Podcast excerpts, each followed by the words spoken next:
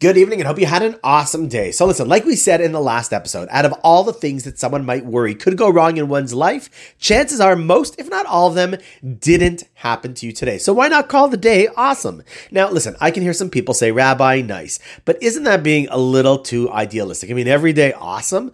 Which reminds me of something Rabbi Sacks once said that one should never worry about people calling them too idealistic because, after all, it's only idealistic people who really change the world. And who doesn't want to leave the world or even the world that they're experiencing for this day unchanged for the better. You know, in fact, someone from the podcast cover actually reached out to me and said that yesterday's idea was a paradigm shift. Now, why is that? See, this person, and I'd argue many people, assume that the day is just a day. The baseline is life's okay. But if something good happens, then it gets upgraded to a great or awesome day.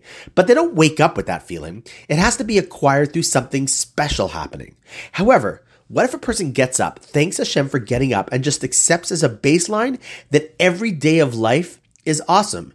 Sure, something might happen which ruins that, although in the long run, that too would be for the best. But the baseline of the day and our mindset should be that when asked the question, How was your day? we respond, Awesome. And even if a person asks, wow, why? Why not just respond, well, why isn't it awesome? See, at the end of the day, you create the atmosphere that surrounds you. It's your choice. So why not choose awesome? And on that note, wishing you an awesome night. And I look forward to seeing you tomorrow.